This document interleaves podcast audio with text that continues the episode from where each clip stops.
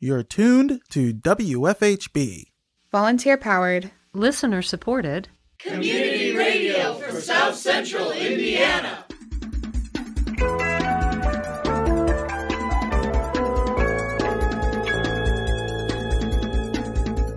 Good afternoon. Reporting remotely for WFHB, this is Cade Young. And I'm Sydney Foreman. This is the WFHB local news for Monday, April 13th, 2020. Later in the program, WFHB Assistant News Director Sydney Foreman interviews Bloomington Mayor John Hamilton in our first recurring segment of A Few Minutes with the Mayor. Also coming up in the next half hour, WFHB correspondent Katrine Bruner reports on the state of abortions in Indiana in the wake of the COVID 19 pandemic. But first, your local headlines.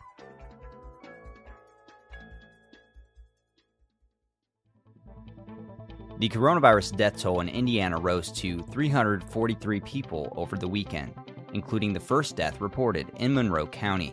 Monroe County Health Department announced Sunday morning that a Monroe County resident died at Indiana University Health Bloomington Hospital on April 11, 2020. The patient was over the age of 70 years old. MCHD Administrator Penny Caudill said, It is with a heavy heart that we report the death of a resident due to COVID 19. It is a solemn reminder of how serious this virus is and why we must remain diligent in our efforts to slow the spread. No further information about the patient will be released due to privacy laws. All in all, the state now has about 8,000 confirmed cases. The Associated Press reports for most people, the coronavirus causes mild or moderate symptoms, such as fever and cough, that clear up in two to three weeks. For some, especially older adults and people with existing health problems, it can cause more severe illness, including pneumonia. On Saturday, health officials said drive through coronavirus testing sites are getting ready to open in four Indiana cities for medical workers, first responders, and essential workers with symptoms of COVID 19.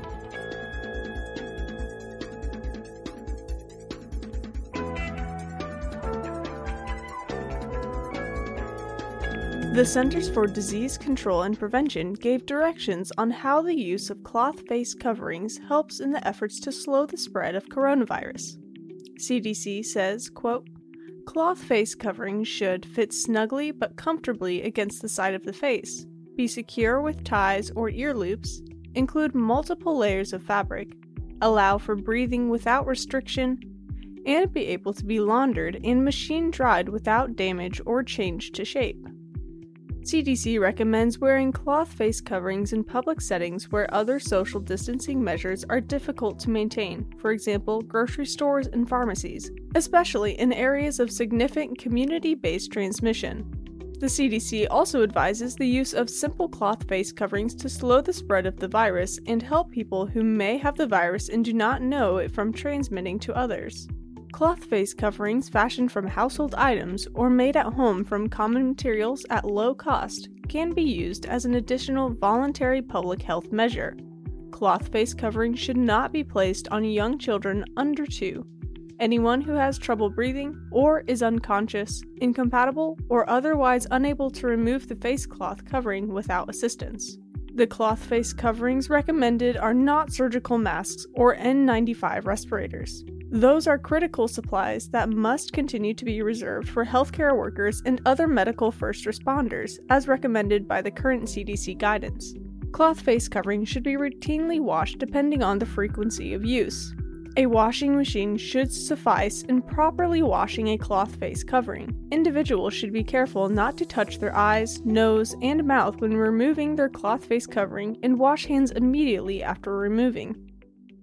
To ensure continuity of operations of essential functions, CDC advises that critical infrastructure workers may be permitted to work following potential exposure to COVID 19, provided they remain asymptomatic and additional precautions are implemented to protect them and the community. A potential exposure means being a household contact or having close contact within six feet of an individual with confirmed or suspected COVID 19.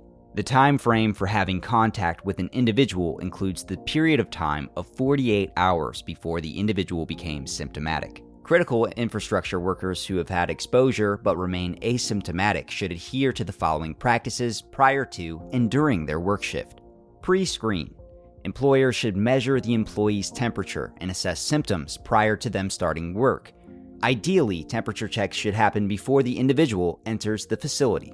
Regular monitoring. As long as the employee doesn't have a temperature or symptoms, they should self monitor under the supervision of the employer's occupational health program. Wear a mask. The employee should wear a face mask at all times while in the workplace for 14 days after last exposure. Employers can issue face masks or can approve employees supplied cloth face coverings in the event of shortages. Social distance.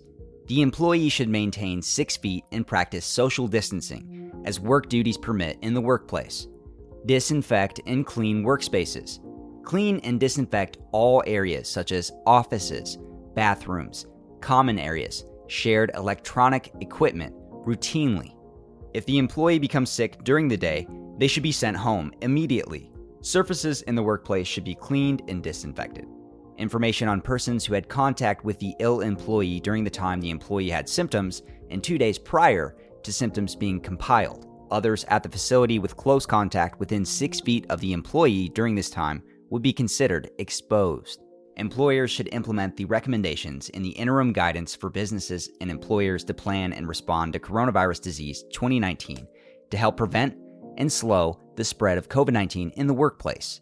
Additional information about identifying critical infrastructure during COVID 19 can be found on the DHS CISA website or the CDC's specific first responder guidance page.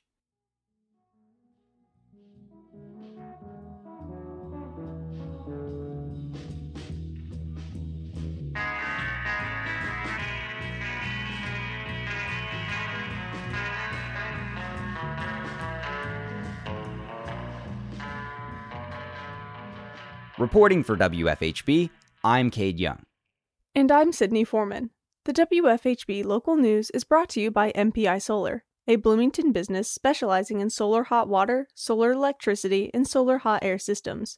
MPI Solar designs and installs solar power generation systems that encourage independence and individual responsibility. Found locally at 812 334 4003 and on the web at mpisolarenergy.com.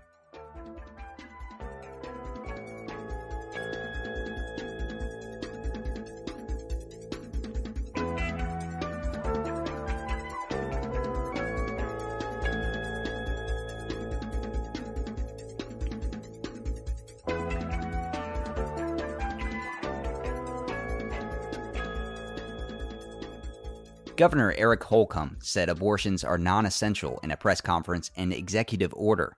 We turn to WFHB news correspondent Katrine Bruner on the state of abortions in Indiana during the COVID 19 pandemic.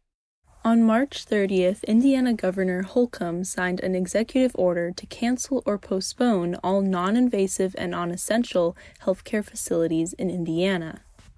This order applies to all healthcare providers, however, the discretion is left to them whether services can be delayed or postponed if it causes harm to their patients. The World Health Organization classifies abortion as essential healthcare, however, many states have gone as far as to completely shut down clinics. The order is said to have been pressured to happen by many pro life organizations, members, and politicians. According to Time magazine, many states such as Texas, Ohio, Iowa, Alabama, and Oklahoma have already taken steps to temporarily ban procedures by clinics during the coronavirus outbreak. The Indiana executive order does not completely ban abortion, meaning that some services are still available for Hoosiers and some clinics have remained open for emergency care. After expressing the healthcare facilities that would be put on hold, such as hospitals, surgical centers, vets, dental offices, dermatologists, and abortion clinics, Holcomb stated publicly, quote, unless of course by doing so would cause harm to the patient, in which case I would leave up to the doctor to determine and decide. Any and all medical expertise and personal protective equipment first needs to go toward defeating COVID 19. End quote. U.S. Republican Representative for South Bend, Jackie Walorski, publicly sent a letter to Governor Holcomb classifying abortion as non essential. She said, quote, Such a clarification would demonstrate Indiana's commitment to the sanctity of life and to protecting not just the unborn, but all Hoosiers, since it would help reduce the spread of coronavirus and conserve vital resources. End quote. All Options Pregnancy Center is a national client centered organization that provides support for people through pregnancy, parenting, abortion, and adoption services. Executive Director of All Options, Parker Dockray, spoke on behalf of the organization and how they have been dealing with the effects of the pandemic during this time. Dockray described one of the center's primary source of care to people in Indiana, the Hoosier Abortion Fund. The program will be five years old this May. The fund provides diapers, pregnancy counseling, and support for all options. Dockray said that last week they got twice as many calls as they normally would get. This, she said, is most likely a direct result from people getting laid off, losing wages, and losing insurance and health care aid. When distinguishing the difference between non essential and essential healthcare, Dockray explained that dentists and doctor offices can only provide essential and critical care that cannot be postponed. She said a lot of family clinics are not doing things like pap smears and doing things remotely to continue to help. She continued to say, quote, abortion is an essential healthcare procedure in all times, and even more so in a pandemic, not less. It is not less essential in this kind of situation. End quote. The issue of abortion clinics being essential and the availability of women's health care has been a raised issue and tense subject long before the pandemic arrived. Dockray expresses this by explaining abortion care in Indiana. You can only access abortion care in Indiana until you're about 13 weeks pregnant as it is. Um, so we work with a lot of people that have to go to Illinois um, or Ohio to find care after 13 weeks, and that's so that's another factor that like you know if somebody's 11 weeks pregnant now they can't wait for two weeks right. um, or three weeks or a month um, or that means they're going to have to travel even further and potentially put everyone at more risk. So the more we can get people in um, for essential care quickly the better Dockray expresses her feelings on the issue, taking states like Texas, for example, who have explicitly ordered the closure of all abortion clinics unless it is to save a life or health of a person pregnant for the next couple of weeks. People, it is going to mean getting later abortions because if they can't get the medication abortion um, and they have to wait a month, you know, until hopefully this is either resolved in the courts or things loosen up a little bit with public health restrictions, then people, we're going to see people seeking second trimester abortions um, when they really didn't want to do that. And so I think that. Dockray went on to express the importance of getting public health care for women and why the pandemic is putting more women in danger financially and physically. People are even more desperate to access abortion care safely now than they are under normal circumstances when it's already difficult because, mm-hmm. you know, of course, it's all the things that are happening, the uncertainties, um, the uncertainties about safety, about health, about, you know, does coronavirus affect pregnancy? What happens if you go into labor? Can you bring a person with you to the hospital? I mean, there's just a million things um, floating around and people are losing their jobs and they don't have, you know, then they're losing their health insurance. And so it's not surprising that more people are um, considering abortion and looking and reaching out for resources and not able to access services that they would have been able to access, you know, before this happened. So, in terms of what All Options priority is right now, Dockray said that the organization is fortunate to be already working remotely and have started working from home while still providing most of its services. All Options provides a number of services, including a national talk line, their abortion fund, and the diaper program. The diaper program has been providing diapers to residents in Bloomington and has seen an increase in customers recently because of people losing their jobs and having issues affording diapers or finding correct diapers from stores because of bulk buying. Through emergency funding from United Way and the City of Bloomington, the organization has been able to still provide diapers to people's homes with a no touch, no contact delivery service to give people what they need. Making sure that we're trying to meet people's basic needs, which we know um, so many people are suffering right now, and trying to to do our part to do that um, and making sure that we're we're not putting anybody at risk, our clients or our staff. Or as for the long-term effects, Dockray says that it is clear that many of the healthcare facilities will face issues longer than the duration of the pandemic anxiety. She explains how All Options has had to think ahead for the safety of their organization and how the pandemic has made a dent in the public health crisis already in the U.S. So this are going to last for a long time. So we're already thinking about kind of how do we keep, you know, how do we restructure our diaper program um, and the abortion fund. You know, the abortion fund is pretty much works in this kind of situation, but just making sure that we're raising enough money and that we're thinking about how how we keep doing this over the long term if we can't have people come back into the center. Um, but I do think, I mean, it's just this whole situation has really exposed a lot of the public health crisis and the just the failure of our safety net systems, um, which those of us that work in this, you know, do this kind of work, supporting people who need diapers, supporting people who need abortion funding, it's like those things shouldn't be things people come to a charity organization for. That should be provided. They should have enough money to buy diapers, they should have insurance coverage that covers their abortion. Um, so we've always been kind of working in this public health crisis, and I think this the pandemic, the coronavirus, is really revealing just how bad the support is for people. Dockray expresses the negative effects that the health facility ban will have on abortion clinics, especially for those who have to remain closed for at least two weeks. You know, most abortions are provided by independent abortion providers, so like not um, right. Planned Parenthoods or sort of bigger organizations, but like real community-based clinics, um, and they don't, you know, they can't survive for a long mm-hmm. time with um, these restrictions and you know and the added burdens that are being put on them, and and so. I think there is some some real danger of like in Texas, you know, if those clinics stay closed for too long, they may have a really hard time reopening. And then even when you get to a more normal situation, and clinics are able to reopen, then you have even less access um, in those areas than you had before. Um, so it is, you know, and I, I feel that way for all of the small businesses. I just think, you know, everybody is, it's yeah. going to be a real struggle to, to see what, what we can come out with on the yeah. other side. For WFHB, I'm Katrine Bruner. Next up, WFHB Assistant News Director Sydney Foreman talks to Bloomington Mayor John Hamilton in our latest recurring Monday segment, A Few Minutes with the Mayor. We now turn to Sydney Foreman as she asks Mayor Hamilton questions taken from our social media pages. Community members posted questions on our social media via Facebook, Instagram, and Twitter, posing questions to Bloomington Mayor John Hamilton about current issues. Today, on A Few Minutes with the Mayor, John Hamilton answers these questions. So, our first question is from Facebook. It's from Joe. He's asking, When will the city start antibody testing? Most of us will survive. A third of us won't notice the infection. Another third will recover without health care. We need to move forward with knowledge. So, Mayor Hamilton, when will the city start antibody testing?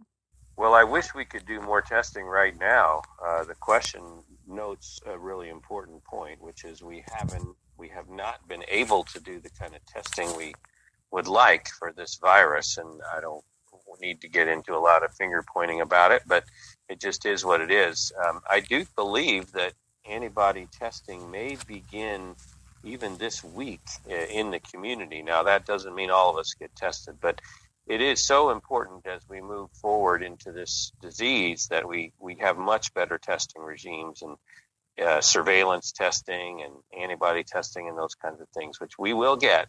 Um, the the nation is just behind the curve on that. So the next question comes from Kathy. She's asking in a recent Herald Time article about money to aid city businesses. It was stated that the ordinance outlines a process for utilizing the money, which includes enlisting partners to assess needs and fund distribution, and she's asking who will these partners be? I'm so glad we have a great uh, group of people who i stood up about three weeks ago now to help really think about the economic recovery stabilization and recovery from the covid uh, disease. And this group has worked super hard uh, over the last three weeks. And as the caller kathy uh, indicated the there is funding that's now available to smaller businesses and their employees uh, through them uh, to help support employment uh, and survival, frankly, through this terrible economic slump we're going into. Um, we have asked a group of people, including some bankers and including some community economic folks, labor voices, others, to play the role of uh, assessing the actual individual applications for money. Um, our city people, we have a small department and, and determined and incredibly active, but we thought it would be helpful to have a group. The final names are not all decided. Okay. We kind of we're kind of putting the team together. It's close, but I think it'll probably be announced uh, Monday or Tuesday this week.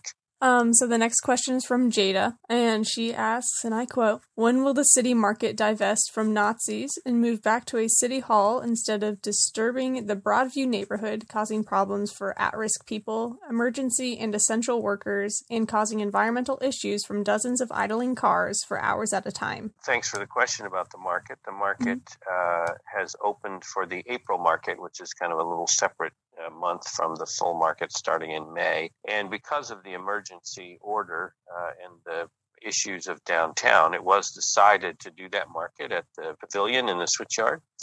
Um, and the first weekend, I can I can assure you, was difficult. There was a lot of traffic. Um, the second weekend, which just finished, was much much smoother from all reports. I wasn't there myself the second time, uh, and uh, much less delays, uh, more people served more quickly. Uh, and this is, you know, the market is really important to help support our local farmers and to help support uh, fresh food for hundreds of families uh, and thousands, maybe in the in the city. As uh, the questioner notes, there has been, of course, uh, concern about who sells at the market and how that's done. The basic um, basically we're as a as a governmental market we we are not allowed to um, officially make any determinations based on what people believe on whether they attend the market or sell at the market or other things like that. Mm-hmm. And uh, we we are committed to, and I am personally, and I know our department is committed to offering a diverse and inclusive and welcoming market. Uh, it's it's into its uh, fifth decade of service in the community, and we uh, are committed to making sure it represents the values of Bloomington, uh, and we'll continue to work on that. I think I would like to follow that one up personally and just asking sure. with the environmental issues that she noted, with the dozens of cars idling. Has the city kind of considered more environmental ways of doing this? I realize the cars are to separate the people, but if I mean are walkers welcome or bikers or people who don't have that transportation or wish to not idle in their cars? Yes, walkers and bikers are welcome and they're frequent. Uh, mm-hmm. They they are they are big customers of the market. Um, and I know that the second weekend there was much much less waiting. Cars typically, uh, from what I understand, were 15 minute to 30 minute um, experience at the market. Uh, and and I know some people turn off their cars. So we want we're doing everything we can to mm-hmm. diminish mm-hmm. that um, that impact and and uh, welcome ideas and suggestions about it. Uh, but it is, you know, this is an important uh, community, the local farm community, and they um, they actually the farmers market has had to limit the number of customers who want to come there in order to protect uh, both the volume that can be handled uh, and um, uh, the experience of the customer. So we hope to be able to keep keep building that up so everybody who wants to go to the farmers market can. The next question here is from Alex, and they're asking why is Bloomington not on the frontier of cultural, infrastructural, technological advancement as a role model to other communities of social economic equality? Well, I guess I I actually think Bloomington is on the forefront of cultural, and I think Bloomington is actually very much on the front lines of trying to support cultural advancement and, and technological inclusion and uh, progress. Uh, the world changes fast, but Bloomington is a Bloomington is a very progressive and forward-looking community, both culturally, through the arts, through diversion, diversity, through inclusion, to be so focused on how we expand our cultural footprint and our cultural landscape, uh, as well as uh, you know from from different new festivals and new new experiences to uh, to the mill and the new economy, and kind of welcoming the new the new entrepreneurs of the next age. So I guess I don't agree that we're not that, but I'm not sure I exactly understand what they're asking. So maybe maybe we'll need a follow up on that. So this other questions are from WFHB. You released in a city release that your wife has tested positive for the coronavirus, and of course we all wish her a speedy and healthy recovery. Um, but what are some safety measures that you both are taking and would recommend for people in similar situations um, who are facing this pandemic in their homes? Sure. Well, thank you for your good wishes. Um, and Dawn is actually in the hospital now. She went in on Saturday, so she's getting cared for there. Uh, and we really appreciate the health workers and frontline folks who do that. And we're monitoring day to day. She's doing okay, but it's a scary time for mm-hmm. us as it is for many. I think I think a couple main points. One is we really have to assume that anybody could have the virus, whether it's ourselves or anybody else. Uh, uh, because uh, one, some of us are asymptomatic when we when we get the virus. We just don't really know that we're sick, and two, even if we're going to become symptomatic, we can be communicable before we're symptomatic. So we really have to, to, to take in the fact that each of us can be communicating this disease or threatening to do so at any time, even if we feel fine and the same as we're interacting with people. That's why really the physical distancing is so important. That's kind of the fundamental thing is to keep physical distancing uh, from each other as we as we try to keep this virus from jumping among us. And Dawn and I have done that for many many weeks actually, and um, she was super careful uh, in in the house and in physical distancing, and um, she ended up have being a confirmed case, and I have never had any symptoms. I still don't.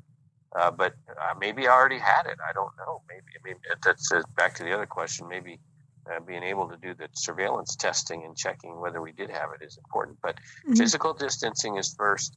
Uh, using a mask outside is now recommended, not instead of physical distancing, but in addition to physical distancing. So, mm-hmm. so I'm doing that, and then um, just trying to trying to stay healthy if you are unfortunate enough to, to get COVID in a way that really diminishes you, like it has Dawn, um, you know, you got to really monitor your symptoms. And if, if they get severe enough, you have to be ready to go to the hospital because they can take care of you.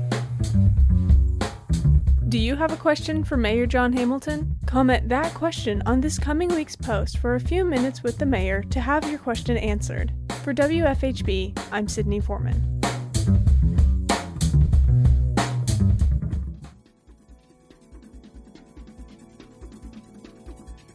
You've been listening to the WFHB local news. Today's headlines were written by Jasmine White, Cade Young, and Sydney Foreman in partnership with CATS, Community Access Television Services.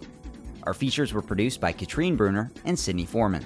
Our theme music is provided by Mark Bingham and the Social Climbers. Our executive producer is Cade Young. For WFHB, I'm Sydney Foreman. And I'm Cade Young. Thanks for supporting Indiana's only volunteer powered, listener supported, independent local news program. You can hear tonight's full broadcast as well as other WFHB news programming online at WFHB.org. You can be a part of our award winning news team. For more information about joining our volunteer team of citizen journalists, email news at WFHB.org. Stay tuned for With Good Reason coming up next on WFHB Community Radio. Good night and stay safe.